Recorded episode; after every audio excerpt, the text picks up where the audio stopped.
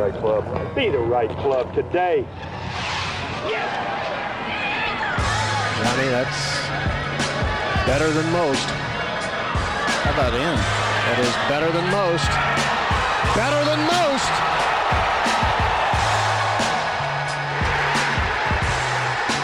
Expect anything different? Ladies and gentlemen, welcome back to the No Laying Up podcast. Soly here. Today's episode is a little different from the normal cadence. We will get to that in a second, but first, got to tell you about our friends at Rhoback. We've been wearing their gear for a while right now. I'm wearing their gear right now. I wore their gear yesterday. I will probably wear it again tomorrow. I can confidently say it is the best feel of a shirt or a hoodie or whatever that I've ever worn. I've been in a lot of golf tournaments lately. I've seen their stuff everywhere. I was out in Oregon, saw their stuff all over the airport. Their performance polo fit much better than your typical boxy polos. Their four-way stretch is next level. Material super soft, stays wrinkle free. The founders went through 20 iterations on the collar alone to ensure it keeps its shape, doesn't get in the way of your golf swing. The performance Q zips, I just put one in my suitcase. I'm getting ready to head out for the weekend. They are soft. They are the definition of versatile and perfect for a cool morning on the course or an evening around town. And lastly, the performance hoodies, the stretchiest, softest hoodies in golf, maybe the most comfortable performance hoodie on the entire market. And again, the sneaky thing about them, you can wear them multiple times. You don't even need to wash them. They're gaining traction big time, and you can use code NLU at rhoback.com for 20% off your first order. That's rhoback.com, R H O B A C K.com, 20% off polos, Q zips, hoodies, and tees with code NLU.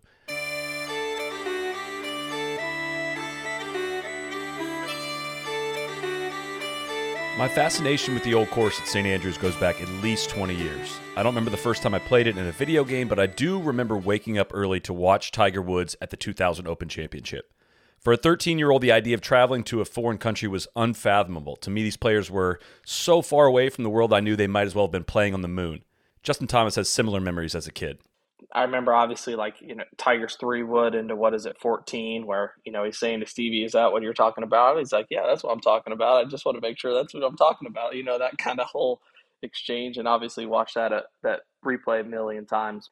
I don't I, I just always remember as a kid waking up in the middle of the night or in the morning to watch the Open The place just looked so wild. It's a golf course in the middle of a town. The holes are not defined very well. The greens are enormous with huge undulations. There's guys putting from 50 yards off the green. It's brown, not green like the courses I know in the United States. I watched and watched as Tiger picked the course apart, driving par fours, two putting for birdies. Looking back, you realize how rare it is that the guy that's supposed to win the tournament actually does it with ease. Yet at the same time, even at that young age, I could appreciate we were watching history. We were watching the greatest talent the game had ever seen at the home of golf. The old course is not necessarily a great fit for the modern game. It's short, it's funky, it's not great for viewing in person. It's even a little bit dangerous as two of the holes actually crisscross. Yet it marks what I would consider to be the best possible crossover between the professional game and what makes golf my favorite pastime. The Venn diagram of courses that are interesting to watch the pros play, yet accessible to any golfer that wants to play, does not have a very big overlap. And the fact that this happens at the birthplace of the game is what helps take the old course to an entirely different level. I've actually struggled over the years to come up with the proper way to describe how special this place is. So I reached out to several people that have experience there, either competing, writing, commentating, living in the area, or simply playing it. I've collected their thoughts here within this podcast episode, which I'm calling the Ode to the Old Course.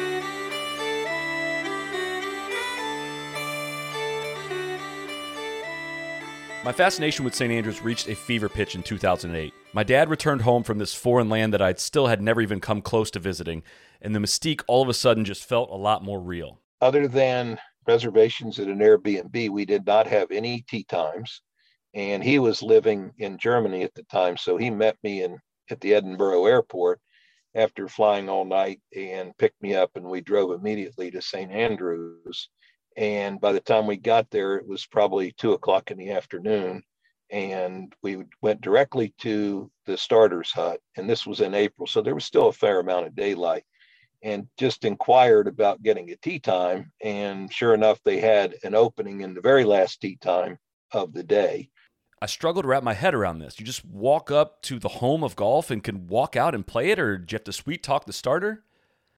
Well, the conversation with the starter was pretty matter of fact. He said, Your laddies are lucky. Uh, there's an opening in the last tee time of the day, and you're you're welcome to go. And he said that you're going to be playing with a, a guy that uh, is trying to make it on the European tour. so we we played with him, and then he uh, went joined us at Dunvegan when we were done with our round, and, and we talked with him. And then by the time we got back to the Airbnb, and again this was in 2008, so messaging was not all that omnipresent. So we had to wait a till we got back to check email and then we had the first tee time of the next day because we had entered the lottery to get the, the tee time the next day. So here i'd been in st andrews for less than 24 hours and had already played the old course twice.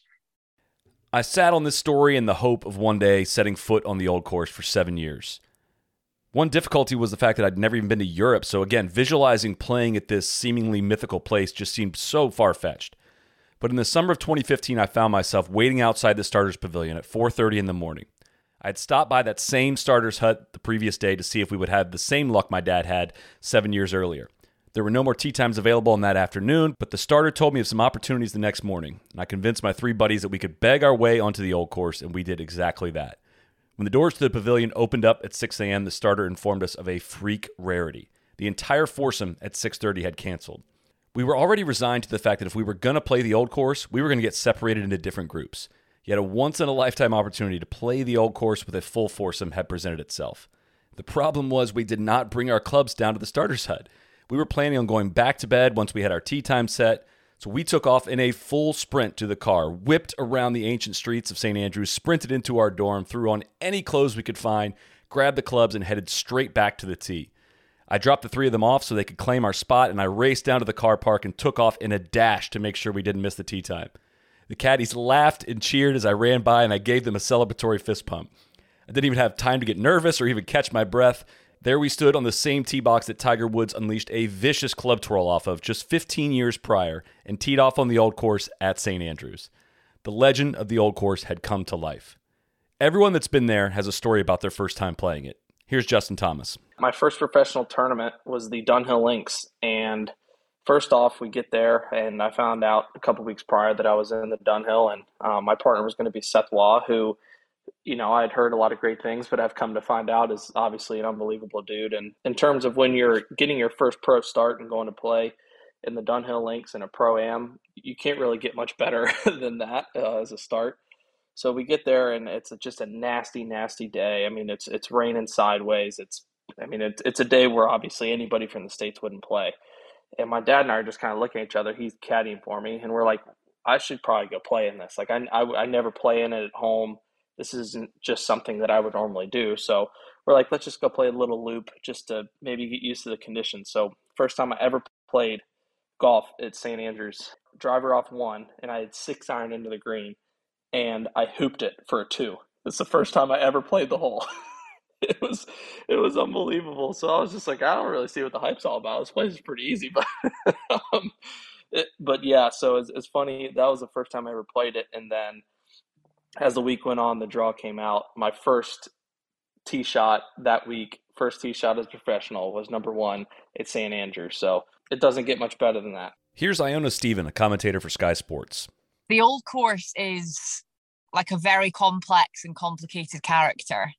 It's like something out of a mythical storybook, I suppose. And I imagine the old course is kind of a bit like an old man, really, that's lived a very long life, and you never know what side of bed he's going to get out of. And some mornings you might meet him on a on a bright sunny day where there's not a cloud in the sky and barely a breath of wind. And it seems in that moment in St Andrews when you're there standing on the first tee, everything in the world is in sync. And the old man is in a very good mood. And then there's other days where he's out on the wrong side of bed and the wind is blowing a hoolie, as we would say in Scotland, and it's a four club wind and you're hitting driver and you probably need to consider driver off the deck for the second at the first by the time you make the turn, you've used both sets of waterproof you've got in your bag, you're through four gloves, and your umbrella stopped working.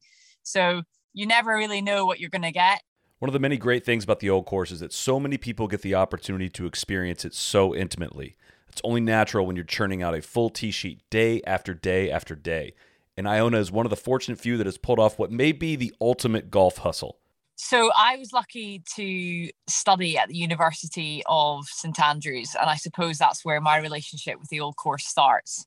Obviously, I had heard of this mysterious place in the East Neuk of Fife, but it wasn't until I went there as a student studying the history of art that I came across it firsthand. And I was one of the lucky ones that got the Golden Links ticket, which meant I could play all seven courses of the links, including the old course, for roughly a hundred pounds a year.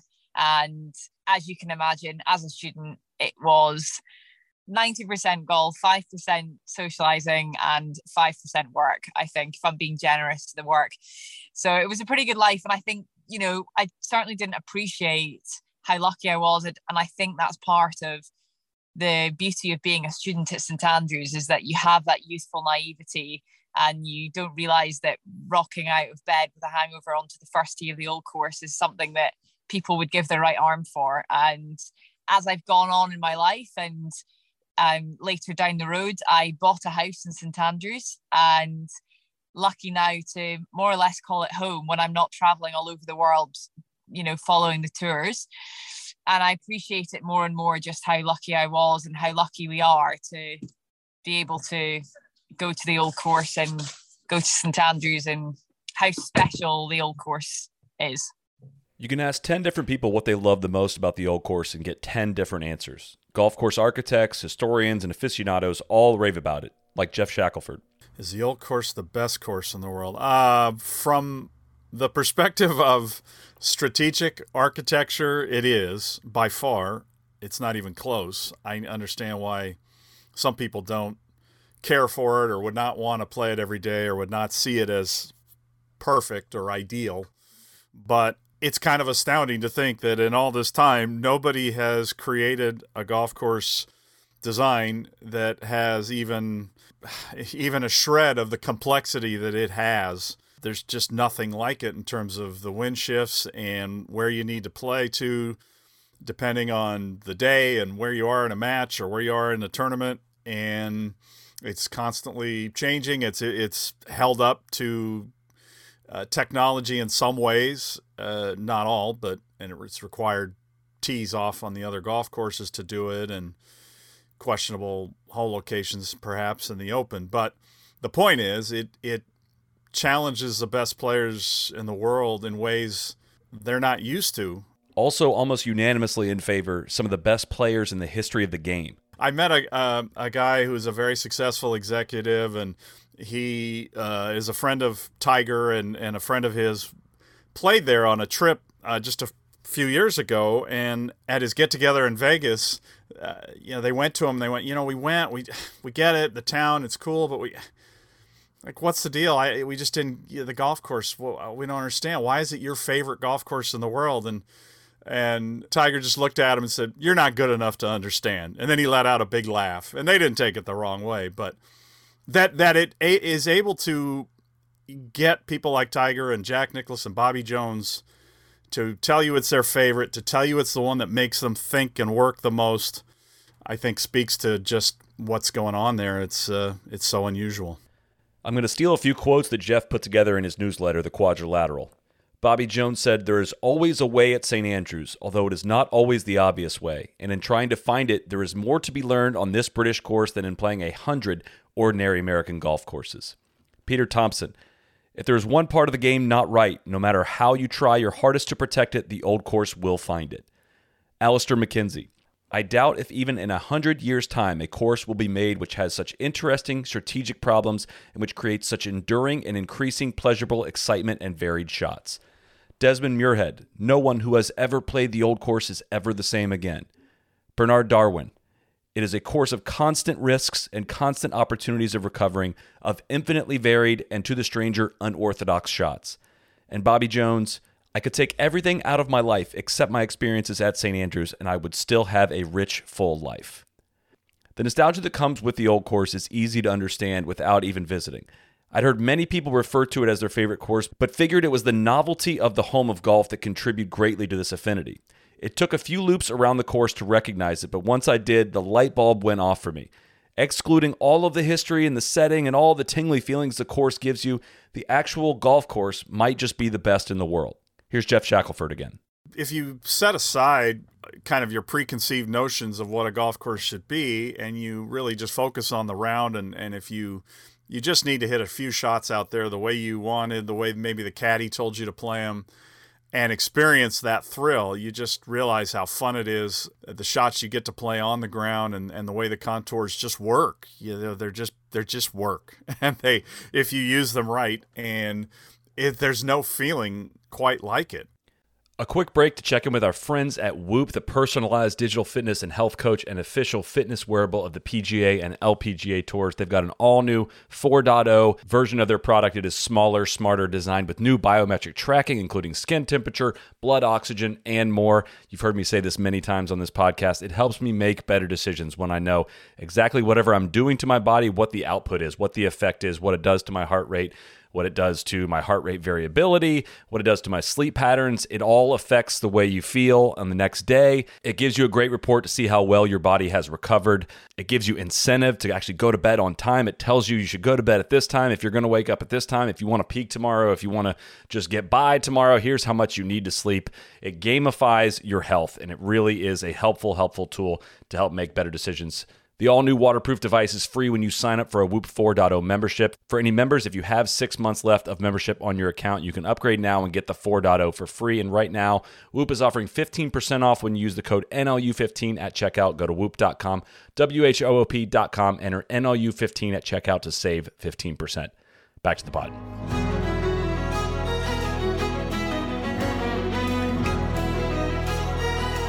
The out and back nature of the course works in a really unique way, with holes 2 through 8 and 12 through 16 all playing to double greens. The sum of the two holes in the double greens always adds up to 18, with 2 and 16 sharing a massive, massive putting area, 3 and 15, 4 and 14, and so on. The fairways are lined with random humps and hillocks, devastating bunkers, yet they're some of the widest fairways in the world, as you're also sharing landing areas with the holes going the opposite direction. On top of this, the turf is some of the best in the world and it's incredibly resilient considering the amount of play it receives. And the ground dictates everything you do. Well, some of it's just that that the looks from the tees are not very great or uh, what we're used to in modern golf. They're not definitive. And when the caddy tells you uh, with today's pin, you better go, you know, on the second tee, aim at the whatever, the uh, almost the corner of the old course hotel, you're like, what in the hell is this? And but that's ends up being sort of the beauty of it uh, is that that the hole locations dictate your strategy. Sometimes it's the wind. A lot of the time it's the wind, and it's different every day. You know, it checks off all the things you kind of hope for in a course. That it's it's never the same. It makes you think. Uh, it makes you just try to skirt a ball by a bunker or in a certain spot, and the more you know it, the more you are aware of those places you need to be that is something that is very hard to achieve in golf architecture, and not many people have.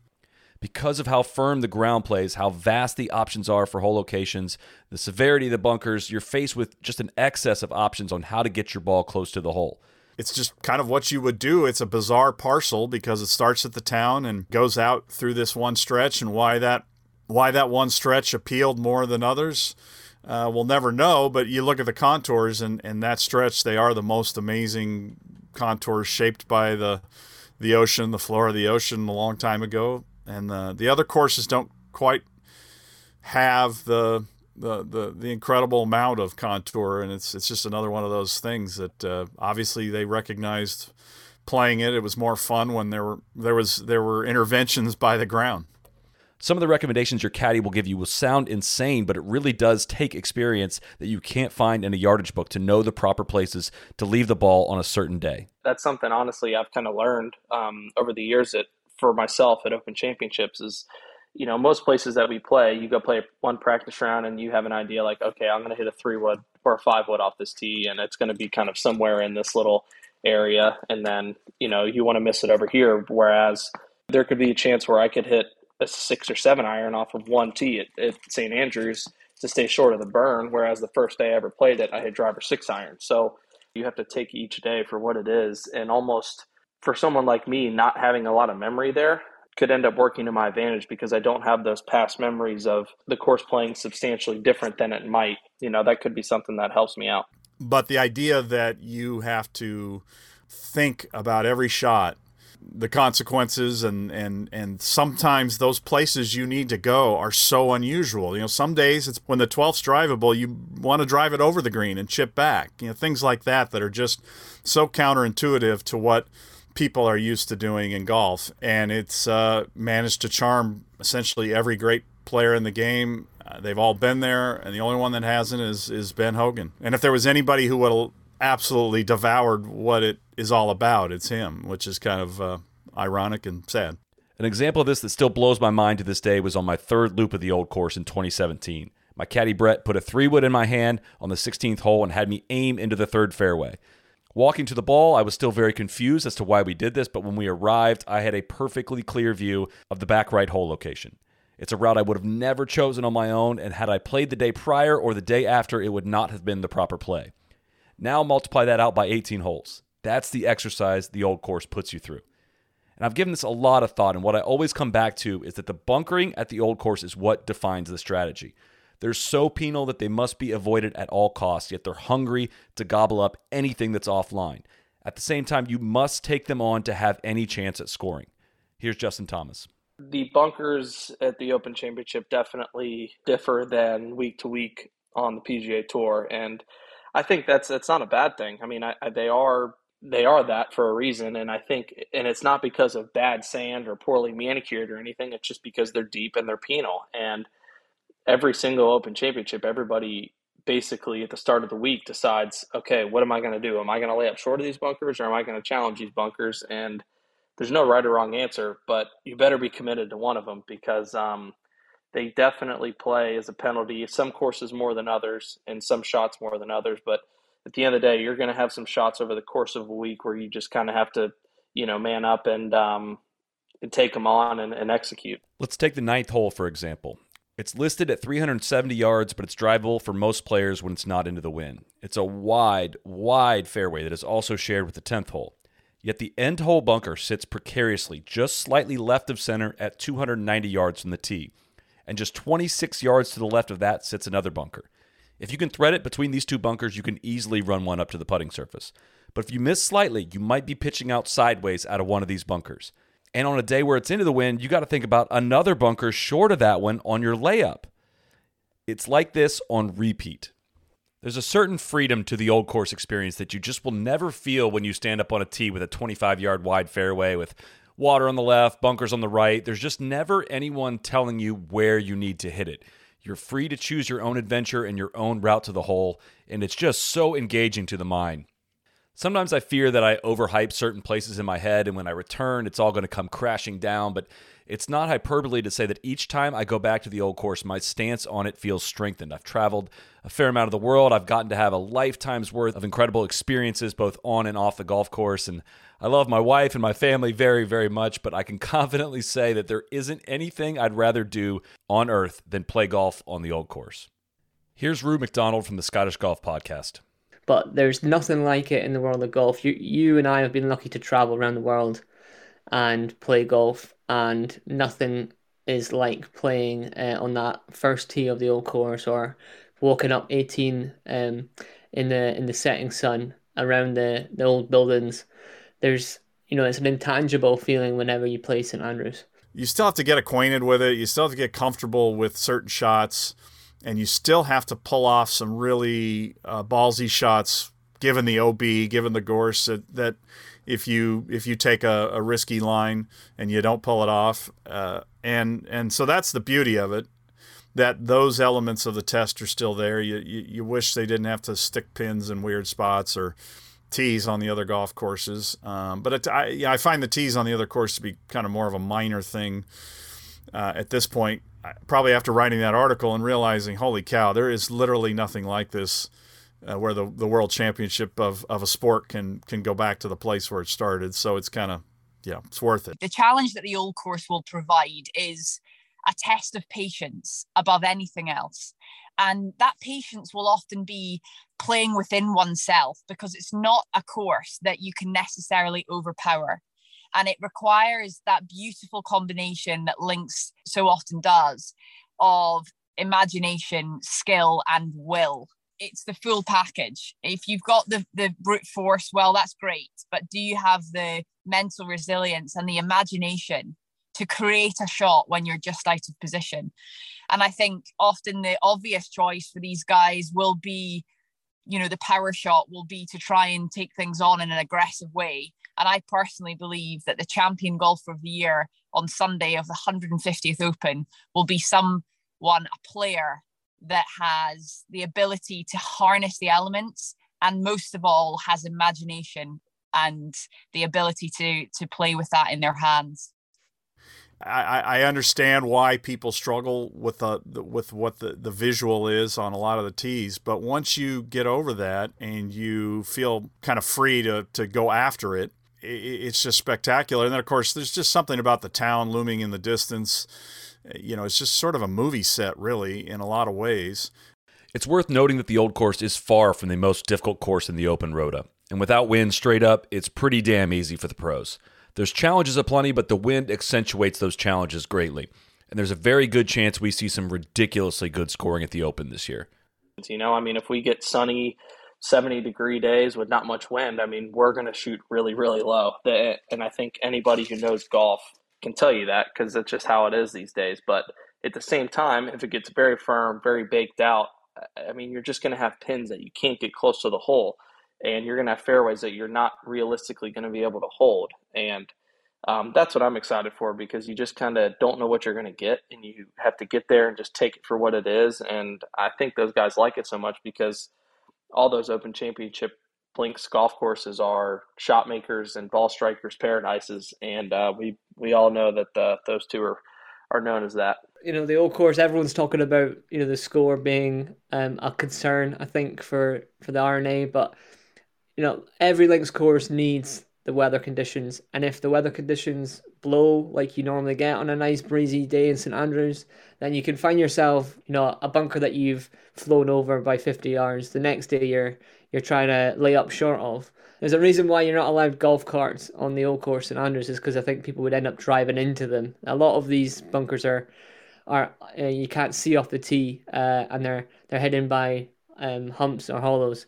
So yeah, it, it's going to rely on the weather conditions, and if we get the weather conditions, you'll see, you know, variation of golf shots uh, required to plot your way around which you know around a golf course that isn't going to be too long for the players, but will require you know accuracy off the tee and some strategy and and you know certainly a refreshing um, approach than the regular tour stops that we see week in week out.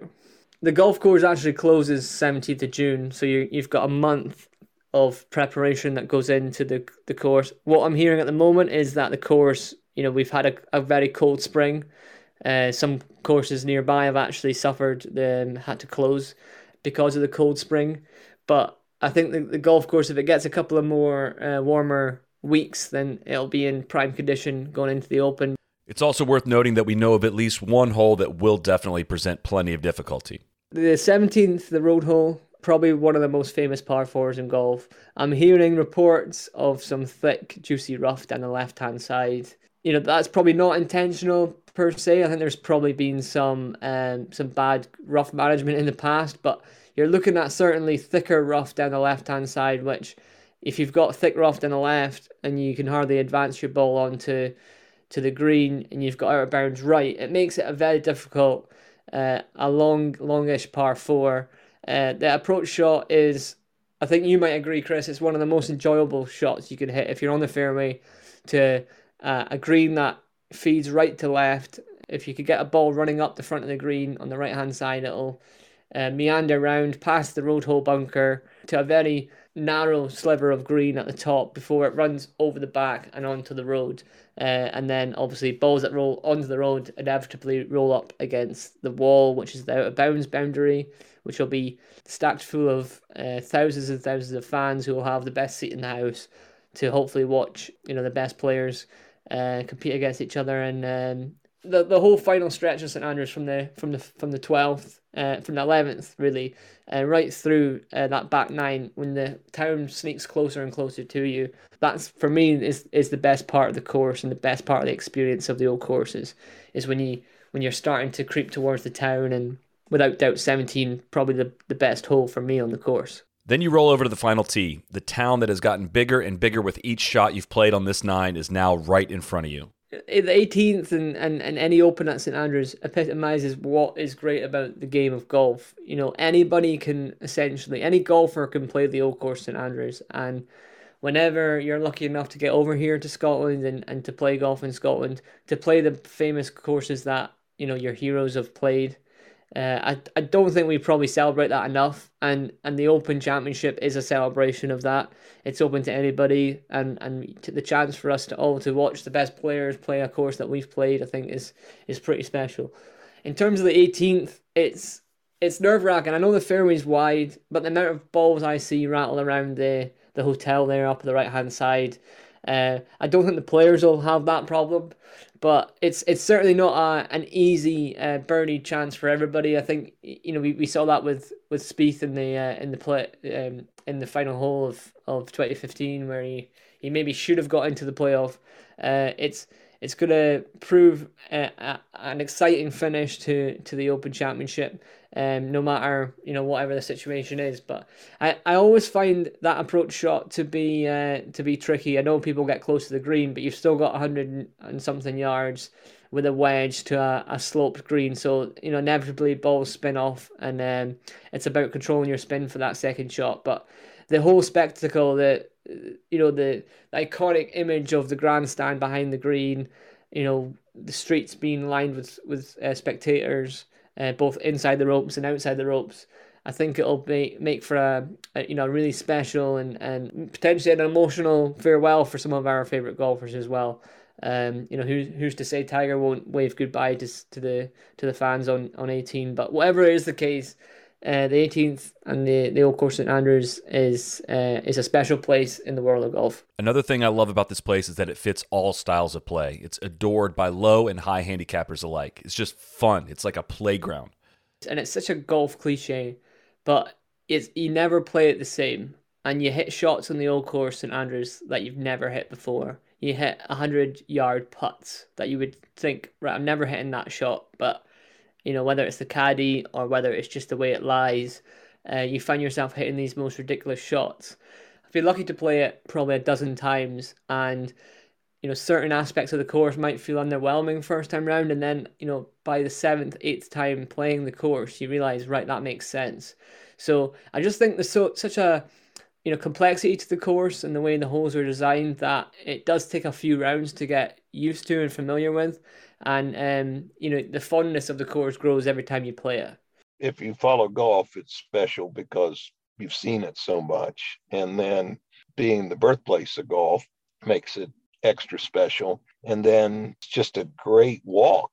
the The views are fantastic, nestled right there within the center of town, and having the uh, North Sea there beside you, and all of that, and just the ease of which it is to play, even for a uh, mid to high handicapper. It's just an easy course and a fun course to play. It doesn't beat you up. It's just, to borrow Bandon's phrase, it's golf as it's meant to be.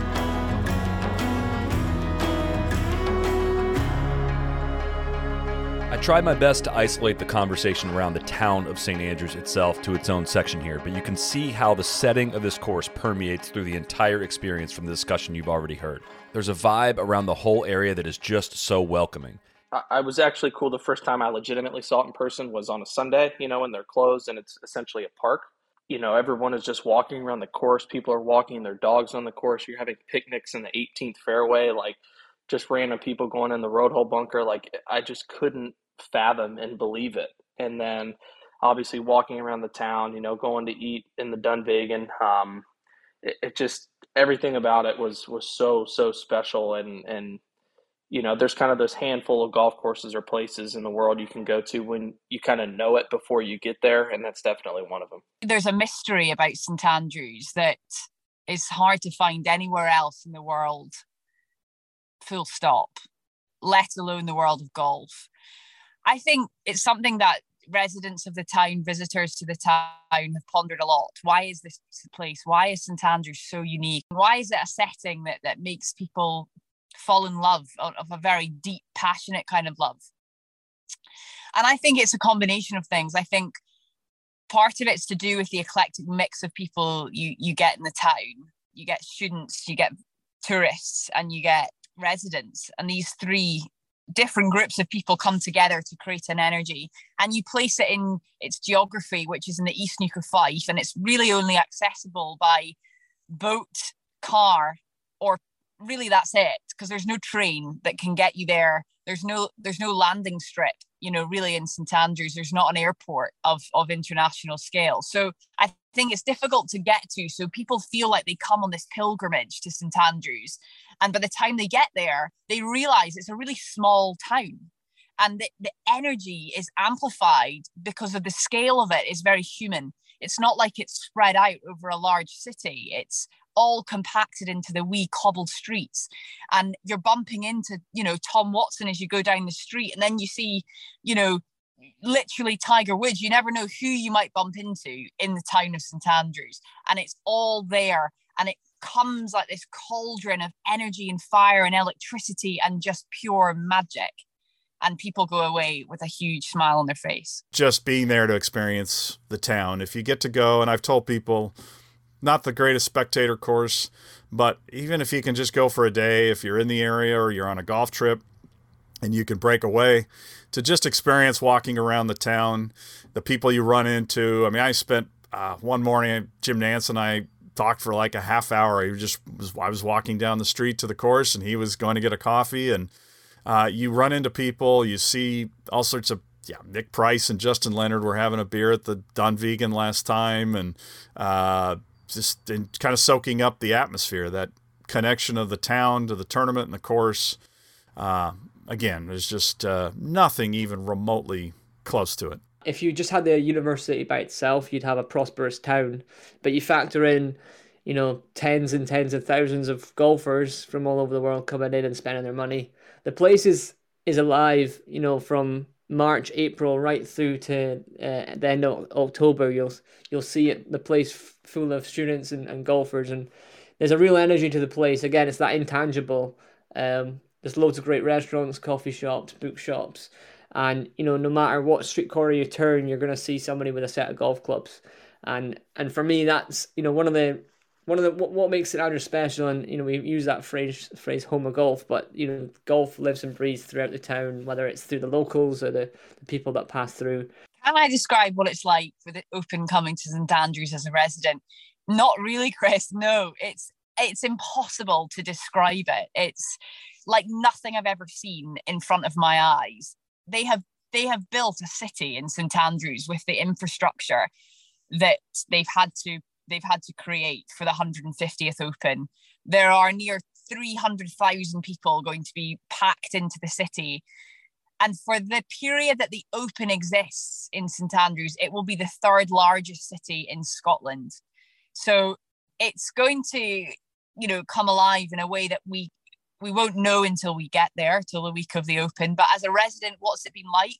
It's been mind blowing just watching the way that this has been pieced together bit by bit and the effort the magnitude of this tournament it transcends golf it transcends sport.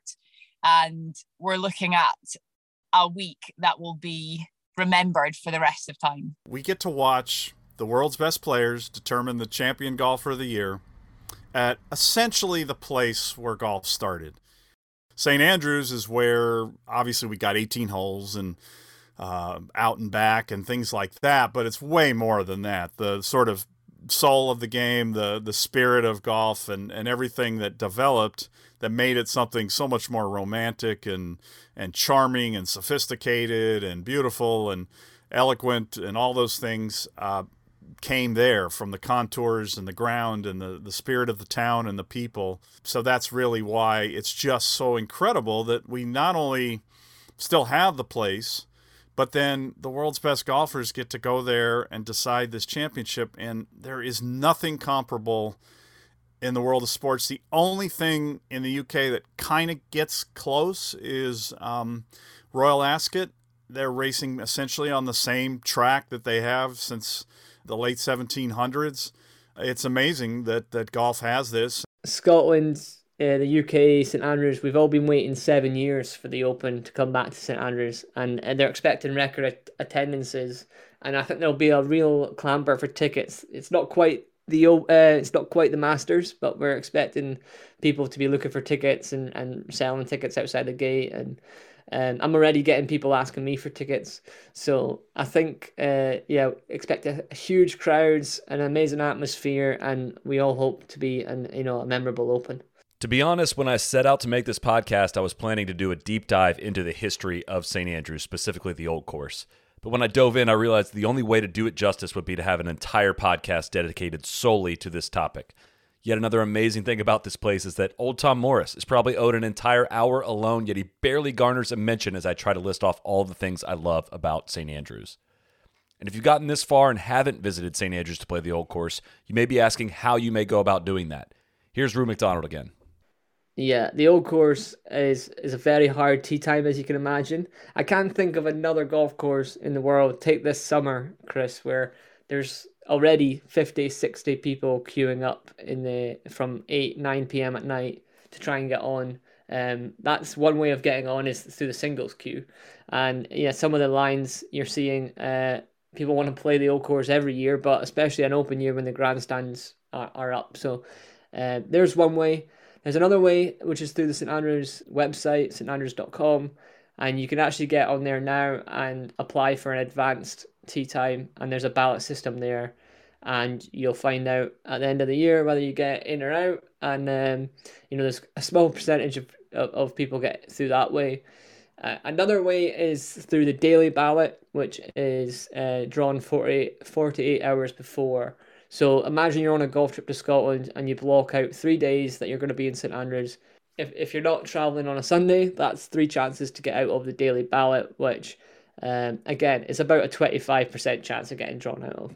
The, the final uh, way to get on is the most expensive way, and that would be through uh, a private uh, tour, essentially a package through a golf travel agent. And there's, you know, 50 travel agents that are in St Andrews, and they'll uh, they'll get you a no course tee time, but they'll also uh, you know put on new course, Jubilee, and then four nights in a hotel. So it'll be pretty expensive by the time you're all said and done. Yeah, you, you know St Andrews is a hard tee time to get, but if you want it enough, I think you'll you'll be able to get on, and that might mean like you guys did get up really early. I think you were up at 12, 1, 1 o'clock in the morning, or you can you can show up later on and see what's going on at, at night. You've got dark tee times. Um, if you're in St Andrews long enough, you'll find a way. Whether you speak to somebody in a bar that can, can get you on through a local tee time through the local ballot. Uh, there's there's ways and means. Another another method would be just go to go to college in St Andrews and join the golf team and, and play it that way. That's another solution, which is not always um, always an option for all of us. But um, if you're young enough and good enough, then uh, join the St Andrews golf team. And the cost? The the old course green fee came under some scrutiny recently when they put the prices up to two hundred and seventy pounds, which in the grand scheme of things, if I compare green fees in Scotland, Turnberry's 395, Muirfield's 310, and Kingsbarns is 346. So 270 pounds to play probably the most, um, you know, certain the most anticipated round of golf of of most people's uh, golf golfing lives. Um, it's it's pretty good. At times, golf can seem a bit like a silly obsession, but St. Andrews takes any hesitation away from the time that I've dedicated in my life to this game. It makes it all feel worthwhile in some weird way. Uh, it's it's going to be my fiance Jill's first time, you know, over over and she's going to come to the Scottish Open the week prior as well, and then come to the Open, and she's never been. So I'm really excited for her to experience it and you know, we're staying pretty close by. So have the opportunity to kind of walk around a little bit in the afternoon, evening, and night. You know, it'll be something cool for for me to kind of show her around. But it's just, uh, you know, sometimes being being on property super super late. You know how light. You know how light it stays there till 10 30 11 o'clock and being on property 9 30 10 o'clock at night when it's just peaceful nobody's there it's a pretty pretty cool opportunity and feeling that I think I might, uh, you know, take advantage of early in the week. And with that, I want to thank you for tuning into the Ode to the Old Course. The world of golf could really use a week like the one that's upcoming. And I think this has the possibility to be one of the great ones in our lifetimes. Cheers. Be the right club. Be the right club today. Johnny, that's better than most. How about in? That is better than most. Better than most.